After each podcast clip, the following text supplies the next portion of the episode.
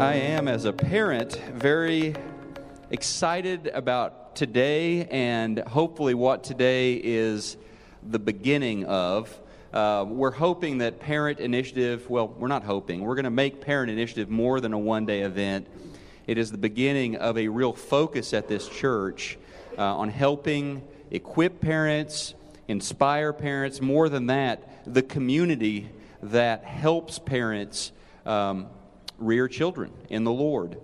Part of that, I just want to point out this morning, is you know, it takes about 250 volunteers on a Sunday to run all of our children's uh, ministries. And part of that is the way so many have stepped up to volunteer today on this special day so that all of our parents can be in here during connection time uh, being equipped. So I am so grateful and just happy to serve in a church where people step up and help out on a day like this. Thank you if you're volunteering today, and may all go well with you. Uh, my wife's going to be in the nursery today helping out, so.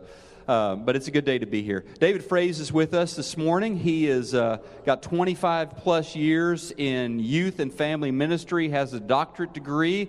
Uh, so it's Dr. Fraze, although he probably doesn't like being called that. Um, so he is a guy who is eminently qualified. That's why we've brought, in, brought him in here today to launch uh, this parent initiative. Uh, also, he is involved in leading all of the character coaches in the DFW area who are involved with FCA. Uh, he's been very much involved in kind of the sticky faith movement that is helping parents all across America and really beyond the borders of America in helping to cultivate in their children a faith that endures in Jesus Christ. With no further ado, let's give Dr. Fraze a warm welcome.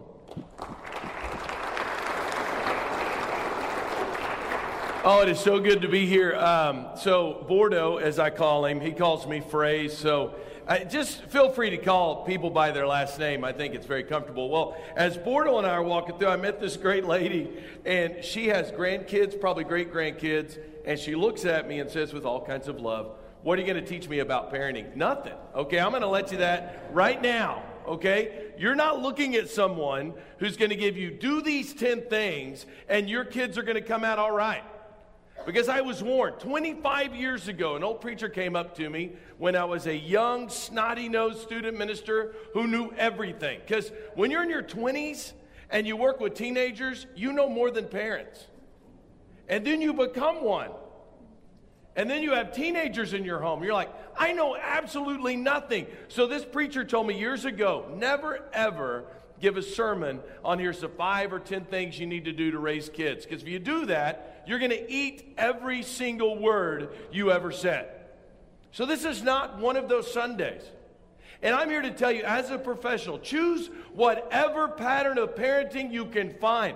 Growing kids God's way, loving logic. You can have fights in your young married class as to what's the best approach. There's actually a book, I kid you not, by the Mennonites that train you how to train your kid to go to a tree and pick their own switch to be beat with. I mean, choose whatever you want.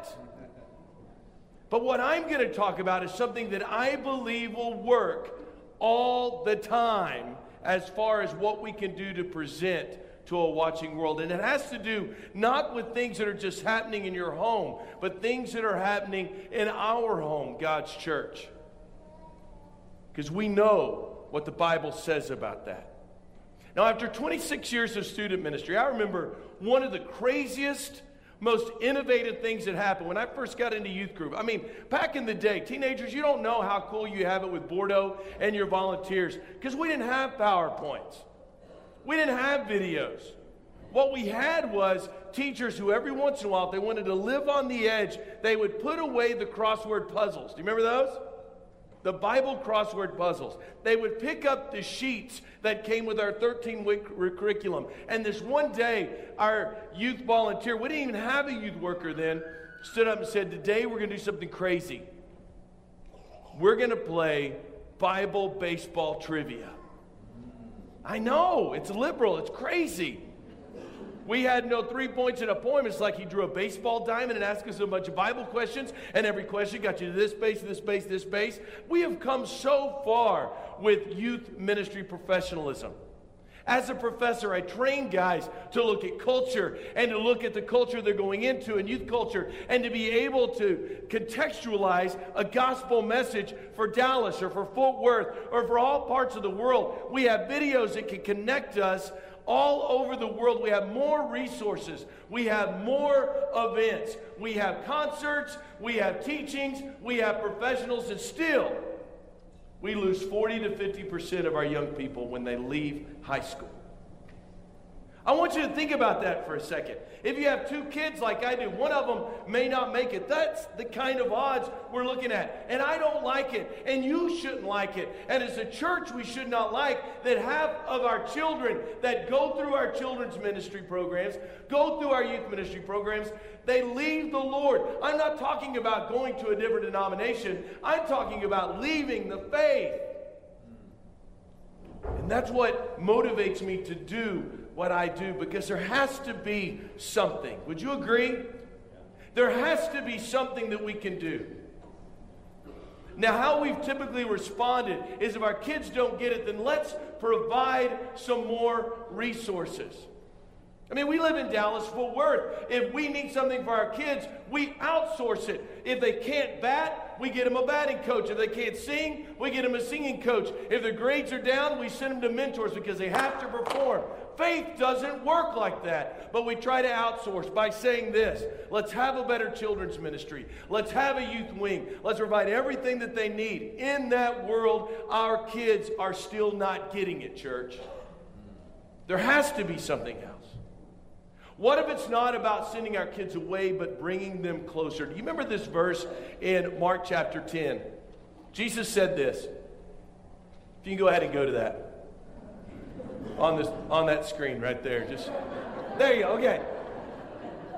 When Jesus saw this, he was indignant. Now just hold that up for a moment. Remember what's happening? Jesus is teaching. It's kind of like at this moment, if children's church, if some kid just went rogue, okay, ran past the front door, I got to go see Dave. And he just runs down the auditorium. And Gordon dives for him and, and he jumps over Gordon because you're athletic, but I mean, just goes right over Gordon. John, just boom, there we go. And he interrupts the entire service when I'm trying to teach. This is what's going on. Well, the adults in the crowd are like going, hold on, get the kids away from Jesus. Send them to children's church, wherever they went. I don't know. Send them behind the tree. I, I don't know where children's church was, but the adults had important things to do. And I want you to notice that word in the Greek, it's very specific. Jesus became indignant. That doesn't mean, oh, come on, guys. It was like a raging bull upset. Jesus loves me. This I know that song. Jesus was hacked, okay? They were like, What is going on? And then he uses the child. He said, Let the little children come to me and do not hinder them, for the kingdom of God belongs to such as these. I don't know about you. I, am not that, you know, much of a, you know, Greek scholar, but I've taken enough to realize he was upset when children were kept from him. And then we go to Deuteronomy chapter 6. And I want you to see Deuteronomy chapter 6 from the message. I realize it's a paraphrase, but it grabs the essence of what the writer's trying to say. If you go to Deuteronomy 6, please. Attention, Israel. God, our God, God the one and only. Love God, your God, with your whole heart. Love Him with all that's in you. Love Him with all you've got. Write these commandments that I've given you today on your hearts. Get them inside of you, and then get them inside of your children. Talk about them wherever you are, sitting at home or walking in the street. Talk about them from the time you get up in the morning to when you fall into bed at night. Tie them on your hands and foreheads as a reminder. Inscribe them on your doorpost of your homes and on your city's gates. Literally, what the writer is saying is you put the way of God right in front of your children, where that every waking moment, wherever you go, they see Jesus in you and they see Jesus in the way that you respond. You're like, well, you know, it's great because, you know, that's what we do in our home. So stop talking to me, Dave. Here's the funny part about this verse the word for mom and dad is never used. He's not talking to mom and dad, nuclear family. He's talking to the community. That it is our job to put Jesus in front of our children. So I'm glad your family's doing well, but you're not done because your family is needed by my family, my family is needed by yours. That's what Deuteronomy 6 is. So if you're like, well, I've already raised my kids, I'm done. No, you're not. Book, chapter, verse, Deuteronomy 6. There you go. You are not done because you are needed in this thing that we call sticky faith. I could go on and on, but here's a point you need to know as we begin this whole weekend. Parents and the surrounding adult community are expected to model what it means to be a fully devoted follower of God. For 26 years, I've taught kids and tried to be sold out, but here is something you need to know a little bit of a phrasism. We can't out teach what happens in your home and in the surrounding adult community. We are not that good. We're not. As a youth worker, I can entertain and I can do all kinds of weird stuff. Okay? I can do videos, I can tell jokes, I can have students right here. I can more so feed them like a bird, Jesus Christ. They can embrace it. But when they go home and if in their community and surrounding adults within their parent group, if they don't get it, some of those morsels can be taken away. Yes, I'll make room for the Holy Spirit of God. Yes, some of you come out of situations where faith was not a daily thing and you rose up. But I will guarantee you, somewhere an adult showed you authentic living. All the time, every time.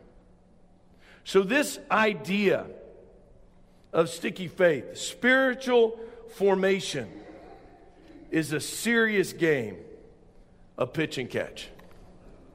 Where we pitch what we know about God and we want our students to pick it up. Where's Preston? I told Preston he's so awesome because uh, they named the church after him. Come on up. Um, Preston, can you catch a ball? Just stay right there. You're doing great. Okay, there we go. I, I don't like little balls coming at me. Okay, I'm a football guy. These baseball things scare me. That's pretty easy, isn't it? Okay, now I'm going to, whoo! See, told you. Athlete. Okay, so, you ready? It's going to be going to just kind of speed it up a little bit. Oh, you're so good. Okay, there you go. Don't laugh at him. Could be you. Okay, that's pretty. Sorry about that. He's like, are we are we throwing balls in church? Absolutely. Okay, here we go. It's not a frisbee. Put that on your hand. That awesome. Yeah, there you go. Does this cut into my sermon time? It does it. Gordon does it. Okay, you ready? Look at that. Isn't that fun? That's what we played with outside before we had video games. We went outside and did things, and it's kind of weird. Okay. Not amazing. So it's kind of easier to catch with that sticky thing in your hand, right? Oh, wow, that's the greatest illustration ever. Here you go. Thank you. Give Preston a hand. I appreciate it.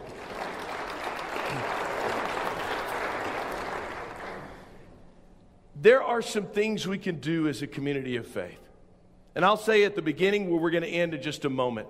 Our job as a community is to pitch what we believe in God, and the authenticity of our faith is to pitch this to our students.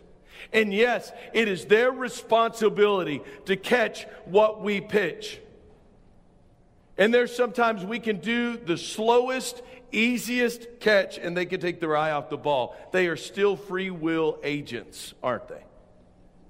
So choose whatever parenting method you want. That student still has to respond to it, correct? Our job is to pitch. But what if the catching could be stickier? What if we could prepare our students by the way that we live in community to give them such a message of our faith and the way to live God that it's harder not to catch it than to catch it? That's what sticky faith is about. So during the class time, we're going to go into these things in more detail, but I just want to give you several sticky factors that we found from the research at Fuller Seminary. We did a longitudinal study, big fancy word, till we talked to students after they left high school. And we found the ones, the 50% that made it. And we asked them a bunch of questions to try to figure out what was it that kept them faithful when they left their community of faith. And so here's some of those things, and we're going to go into more detail again during the class time. But the first one is this a sticky factor is relationships with parents, youth leaders, and church members. I mean, this is really not rocket science, is it? Relationships. When they looked back at their experiences in their faith community, they could remember youth leaders, they could remember parents, they could remember adults. Smith and Denton, in a, in a really incredible uh, study on the religious life of young people. They researched probably one of the most broadest research. It was out of Chapel Hill. Now, uh, uh, Mr. Smith is at Notre Dame. Uh, he's written two or three follow up books on college students in that age group. But what he found out in his first look at the research is this the number one impactor of a student's spiritual success is mom and dad and then right underneath that was the surrounding adult community. So, yes, mom and dad, you do have one of the greatest impacts. But right underneath that is the surrounding adults that you as a parent surround your kids with. And then a very distant third is organized youth programs. So think about that. A very distant third. And what we do as youth workers is just provide open door opportunities for our students to be involved with those 250 volunteers so we can put them in contact with adults to have relationships. That's what good student ministry does. I know Bordeaux. I know the kind of program that he has. He will never ever tell you, let the kids come to me and I'll fix them. He will always ask you to join in because he knows what successful student ministry looks like. And it involves this whole church. Again, you're like, well, I'll give my money, but I'm not going to talk to one of those kids. Have you seen them? I mean, my hair is white by design, but they're doing it on purpose. I mean, what's going on? They need you. They need relationships. And you know it's true. Real quick, I want you to think of a number of how many sermons, okay? How many sermons, other than the ones that Gordon and I preach, okay? Let's go before Gordon got here. How many lessons do you remember that just deeply impacted your spiritual life? I mean, you were going down this road and you changed directions. Any camps, retreats, conferences? Think of a number. Go ahead. Now, Think of the people who impacted your spiritual life deeply. More people, right? Now, please hear me. I'm not telling you to cut your youth and children's budget. That's not my point. My point is, you know inside yourself you are sitting where you're sitting because a mom and dad or an adult or someone in this church spoke truth into you and will not let go of you. Is that true? That's the relationships. This is what it's all about. So that's the first sticky factor. We're going to be looking at some best practices of that later. Now, another sticky factor is a healthy view of the gospel. Oh, this is an important one. Because many of us are raised to think that what the gospel is, is it's to give us salvation, and that's a good thing. But we start with salvation. But it's a lot more than that. When we talk to the students who are part of the Sticky Faith research and we ask them to define what the gospel is, here's something that was really sad. No one ever mentioned the name of Jesus. Think about that for a moment. That kind of blew me away. I'm like, no, what they talked about is helping others.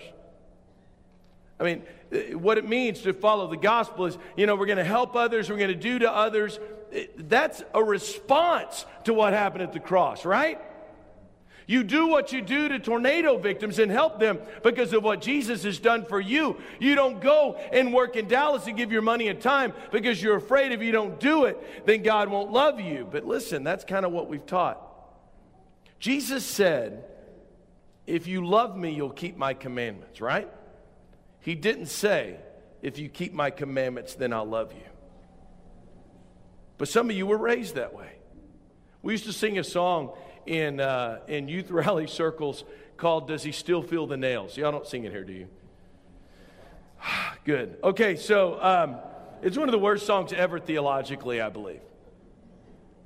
Does he still feel the nails every time we fail? Can he still hear the crowds cry, Crucify! Am I causing him pain? Said, No, I got to change. What a bunch of guilt and horrible theology. Because here's the fact of life our Jesus is not on a cross, the tomb is empty. We are empowered. We go to the cross to die to self, to be raised in a newness of life, not a reminder of death. Romans chapter 6.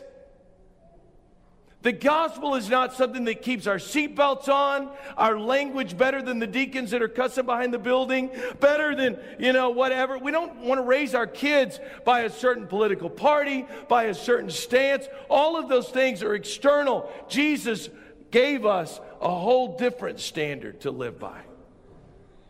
Like, well, Dave, um, are you saying we should let our children not wear seatbelts, vote liberal, use bad language, own cats, and wear shorts to church? No. We got to realize that our students need to know in our teaching that any behavior based change is a response to a grace based gospel. Because I'm going to be honest with you, your kid will fail. Wrap them up in bubble wrap, send them to the most Christian of Christian private schools, shield them as they drive down the road so they won't see a billboard with any bikinis on it. Keep KLTY tuned in to hear Christmas shoes five bazillion times. Whatever you can do, keep their head down. Your kid still will fail. There will be some moment where they will disappoint your moral standard just like you have. And at that point, they need to know a God of grace, a God of second chances, a God that sees us and loves us not because of what we've done, but Romans chapter 5, He loved us before we could ever do anything. That is sticky gospel. I love that verse in Romans 5. Let's listen to it. Therefore, since we've been justified through faith, justified, not what you've done, but the judge in heaven said, not guilty.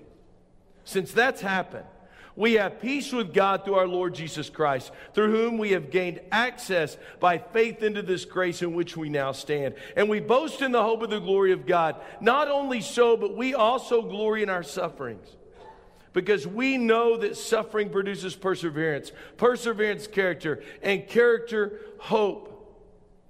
And hope does not put us to shame because God's love has been poured out into our hearts through the Holy Spirit who has been given to us. Now, just listen to the reality of what Paul is trying to tell the Romans. There will be times when suffering will happen. You can't avoid it. One of the last and greatest, we wrote a whole children's song about it. The wise man built his house upon the what? And the foolish man we somehow forget that both houses, whether it's built on sand or whether it's built on rock, both houses were hit with a storm. That's reality. I would love to think that my teenagers who live in my home would never face a challenge, would never face a crisis, but that dream went away a long time ago. How about you, parents? I can't stop the storm. I can't stop discouragement. I can't stop what happens in the world around them. But I can so put in them a love for God and a community that says that we're so transparent that we will teach you a gospel, not that is based on your merit, but it's based on the merit of Christ. And that will give you hope to hold on to so the character and perseverance will be a part of your life. And what's his case? Here it is. You see, at just the right time when we were still powerless. Christ died for the ungodly. Very rarely will anyone die for a righteous person. Though for a good person, someone might possibly dare to die. But God demonstrates his own love for us in this. While we were still sinners, Christ died for us, and the church said, Amen. So, relationships with parents, youth leaders, church members, a healthy view of the gospel. And another sticky factor is participation in service and justice work. I was watching your pictures as you were doing the disaster relief, and I think it's very significant what's happening. It's not just adults, but it's adults and students all working together. In the past, our idea of missions was let's load all the kids up, let's go to some third world country, let's let them live in squalor for a week so they'll come back and appreciate what they have in America. Now, stop complaining. That's not missions. That's voyeurism of poor people.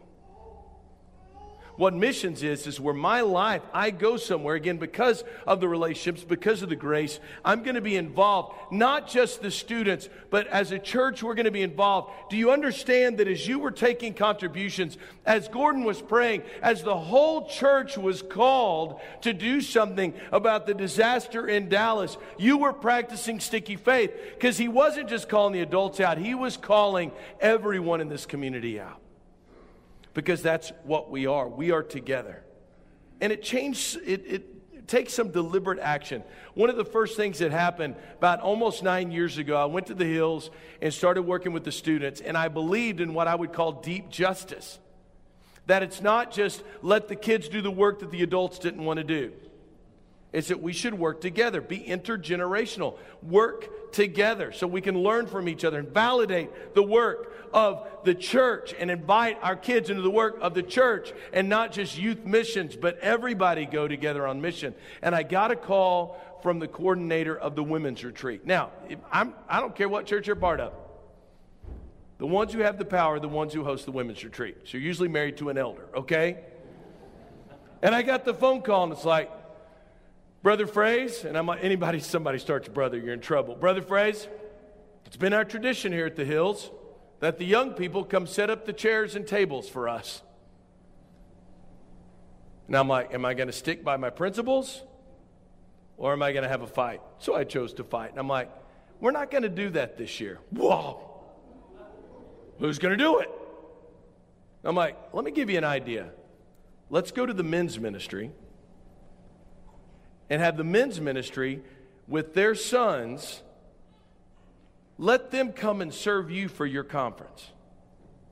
We'll set up the tables, do everything, but it has to be everyone together. And then when we have the men's conference, the women's ministry with the daughters, why don't y'all come and serve us? And let's just switch like that. Wow. Phone hang up. Guess what we're doing today, eight years later? A much better deal that when the men's conference comes to town, the women's ministry cannot wait, young and old, to serve their husbands and brothers. And then when the women's conference comes, then all of a sudden the men and their sons can't wait to serve. And it's intergenerational and it's together. And no one would ever want to go back because our students don't feel like they're just being used for cheap labor that no one else wants to do. They're involved in things that the church says matters. And you know what I'm talking about, don't you, church? Because our kids have gone on so many mission trips and they go to college and they turn around, they're like, why don't the adults go on this mission trip? And they're like, whoa. And our message could be invalidated. Another factor is this freedom to express and explore doubt. This is a big one, church. A sticky factor of those kids who get the faith feel freedom to express and explore doubt. As we'll see in the class period, 70% of the students we saw had doubts, but they were not willing to share those doubts with the adults around them because they felt like if they did, they would be judged. Now, during the class period, we're going to tell you exactly some of the things the students said that they wanted to express doubt about. But what I want to challenge this audience with do your children in your home, do the children in this community, did they feel free to come to any adult in here and say, I got questions about, just fill in the blank? I got questions about marriage. I got questions about worship. I got questions about same sex attraction. I got questions about how to spend money. All of those things have come up in the last week in my student ministry. If students don't feel the freedom to express and explore doubt here, when they leave our community, they will find their answers. We should be the one that allow students to say, I need to talk about this, and then explore those truths with them. But quite often they hear, well, we don't talk about that in church. We can't do that. Can we really talk about sex? Did that preacher just say sex in church after communion? Is that right? We don't even have a closing prayer yet. I mean, think about this. If we don't talk about it here and let our students express and explore doubt, they're going to go to the internet, that wonderful thing that you and I were not raised with, and find uh, all kinds of unvalidated, qualified opinions on how they should live their lives. They should feel the freedom here. I had an elder one time at a church I worked at that wanted to go into our library and get rid of every book that was by a questionable denominational person or a questionable Church of Christ person and actually brought it up in an elders meeting. I would like to go through our library and get rid of every book that has a dissenting opinion. Like kids actually went to the library to read. I mean, that was his solution. And I'm like going, uh, if you're a librarian, I'm sorry. You know, okay, so um, I'm like, what in the world? And I looked at this elder with all kinds of respect and I said, if you're afraid of the question, maybe you don't have an answer. We have to be able to let our students question and trust the scriptures. Proverbs 2, verse 3. Indeed, if you call out for insight, and cry aloud for understanding. If you look for it as for silver and search for it as for hidden treasure, then you will understand the fear of the Lord and find the knowledge of God. We just have to struggle with our students. Can they struggle here? And I will say this our students that are in the most protected bubble wrap environment that is given Judeo Christian messages every single day, those students have questions too. And those are the ones in my student ministry that come to my office, close the door, and say, Can I talk with you? And I said, Yes. And they start bringing up things that their moms and dads and schools and churches just will not visit with them. But kids who stick realize their community is willing to go to very messy, ugly places with them to figure out what practical life in Jesus is all about. And the last sticky factor here is real relationships with friends. Notice I say real relationships with friends. That the church is not just filled with the Christian F word. You don't just walk in the door and, hey, how are you doing today? Fine. When your marriage is in shambles. You don't walk through this other entrance, and y'all have such a welcoming church. You even have donuts back there. I mean, it's awesome. But you can't just keep walking by people and so on. How are you doing? I'm doing fine. When you have cancer and need the prayers of the church. You can't say, well, I'm doing fine when your marriage has been a sham for 50 years. Some way, we got to get rid of the Christian F word. I had dinner with a man that is one of my great friends that we've committed to spend an accountable life. He's another professor, great guy that, that we spend time together in student world quite often. And over dinner last week, he told me that his, someone in his family who'd been married for over 50 years, the husband just confessed of having multiple affairs but they're fine. No. We're not fine. And if you come to church and you, you look the part and you're like, hey, everything's fine and everything's great, it's nobody's business but my family's. We are family. Well, I don't like it. Well, take it up with Paul. He wrote, you know, Romans chapter 12, 1 Corinthians 12, all the famous 12s have something to do with family that we're to love each other. Real relationships, not where we get together and say, Oh, you redecorated your house, wonderful curtains, I love it.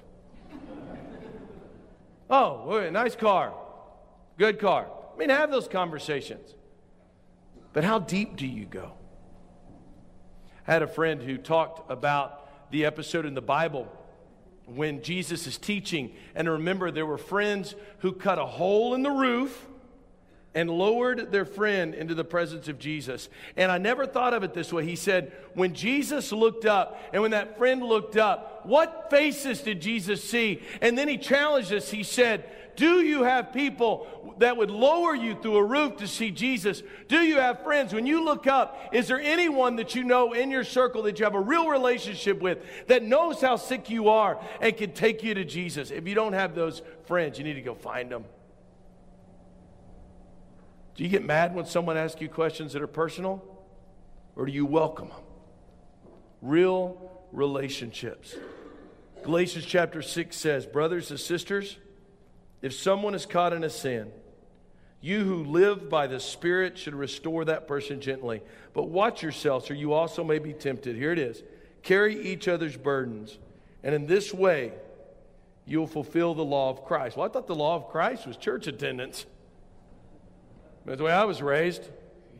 I thought the law of Christ was, you know, be sure you don't cuss. I'm not advocating cussing teenagers. Don't take that out of context. Well, I thought the law of Christ was you tithe. I thought the law of Christ was is yeah, you had to give to extra office. I thought the law of Christ was you had to come and every time the doors were open and be involved. That's not the law of Christ, never has been, never will be. That is a response to the law of Christ. The greatest commandment that is attached to this law is love the Lord your God with all your heart and your neighbor as yourself. Carry each other's burdens and thus fulfill the law of Christ. Real relationships. So we're going to go into these a lot more in depth during the class time. But I just want to ask you two questions. First one is this.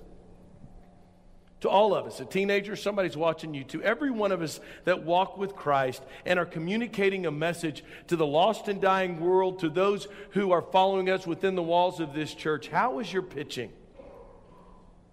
Because you realize that a good pitcher could take his fingers and just like a little snap of the wrist, and that ball's going down. Or could do some kind of weird knuckleball thing, and that thing would just kind of just float right at you. How's your pitching? Are you confusing people when you go out in the world and your work associates are like, you go to church fine, but to really take this Jesus stuff seriously, how clear do you throw the ball to them? How clear do you throw the ball to your own children, your grandchildren, your great grandchildren? What do they hear you talk about when you speak of the family of God? What do they hear you talk about when you speak about authority? What do they watch you do when you watch a Dallas Cowboy game where it's just awful? I mean, what, what do they what do they see? How do you pitch the ball? I wish this verse wasn't in the Bible as someone who works with teenagers. But look at Matthew 18. Because I already haunt myself quite a bit when I look at my own children and when they do something wrong. Have you ever been there going, Where did they learn that? And my wife looks at me. If anyone causes one of these little ones, those who believe in me to stumble, it would be better for them to have a large millstone hung around their neck and to be drowned in the depths of the sea. Seems like this pitching stuff is pretty serious. I could say this now that I'm 47 and have gray hair. So here it goes. A lot of times people come to the church and say, Yeah, my kid was faithful to God until they went to that youth group. Nobody liked them. It was awful. Hey, we can screw your kids up, trust me, okay? My kid itself has been bullied by another kid in the youth group. I get it. Well, we like that church, but then that preacher started asking us to do things and give two offerings. Awful preacher. That's why my kid doesn't love the Lord anymore. And so I'll say this the first place you look, if your kid doesn't follow the Lord, is in your own home, Dad. Is in your own home, Mom. And that hurts, doesn't it? Because some of you have children that you're like, will they ever come back to God? Now that's heavy. You're like, wow, if, if, you're a visitor, you're like, I hate this church. That's, I didn't come for that. Let me tell you another fact of life, though. And it has to do with the catching. Teenagers, you can blame everybody else you want. As a parent, I'm not a perfect pitcher. Never per- pitched a perfect game. And none of these adults in this room did, and their parents before them weren't very perfect. Somehow we're resilient. Thank you, Jesus. But I have a feeling that in this auditorium, there's a lot of consistent people that try to point you to Jesus. And at the end of the day, you have to ask yourself this question everybody in this auditorium, how's your catching? Because we are free will beings. And I know families that pitch it totally perfect and the ball is dropped because at some point in the life they decide, I don't want it. You have to decide. We're going to try to do our best. But everyone in this auditorium is responsible for how you catch this Jesus thing. 2 Corinthians 5:10 says, "For we must all appear before the judgment seat of Christ, so that each of us may receive what is due us for the things done while in the body, whether good or bad. Adults, this is an old church like the Hills is an old church, like every church I've worked with. I worked at Broadway, all these older churches. Your great grandparents may have started this church, but you will stand alone and not on their merits. If you are an elder in this church, and your kids will not claim your faith when they stand before God. We all must appear before the judgment seat of God, and we take responsibility for our catching. Those two questions haunt me sometimes. How am I pitching? How am I catching? And aren't we glad, church, that within all this, we are enveloped in a grace gospel, a Jesus that knew our pitching would be off and our catching would be off, and is the permanent eternal backstop when the ball gets behind us. The cross is a perfect pitch. Our catching of it is our responsibility. So, as we continue our day into this class, I want us all to stand, if you will. I'm going to pray for you. And then, if you need this body, if you need some real relationship time, and you need to just start this day with prayer, there will be people down here to accept you. If you are here today and you've never given your life to the one who loved you before you ever knew his name, then you can respond today and just walk down here, and Gordon and others will, will help you in making the greatest decision of your life to make Jesus Lord of your life. But I want us all to consider, church, how is our pitching? Are we doing the sticky things that give our students among us the best chance of keeping their faith when they leave? And for all of us, how well are we catching? All the resources that we've been giving, everything that's happening around you, how well are you catching to receive this message of Jesus. Father, thank you so much for this assembly. Thank you for their courage to look into some maybe uncomfortable things, to change a little bit of their walk so that they can be the best community to raise children in, Father. Not to outsource everything, but together, to, to, to work together to impress upon the children the ways of our faith. Father, I pray that you would bless all of us as we look inside, as we check our pitching and our catching. And Father, if there's anything that is not right in either one of those areas, would through the power of your Spirit convict our hearts to have conversations with each other, to have conversations in the car of confession when we go home, to make a decision today that is for me and my house, and as for me in this church house, we're going to follow the Lord. Through Jesus, we all pray. Amen. If you need to respond publicly, this time is open for you.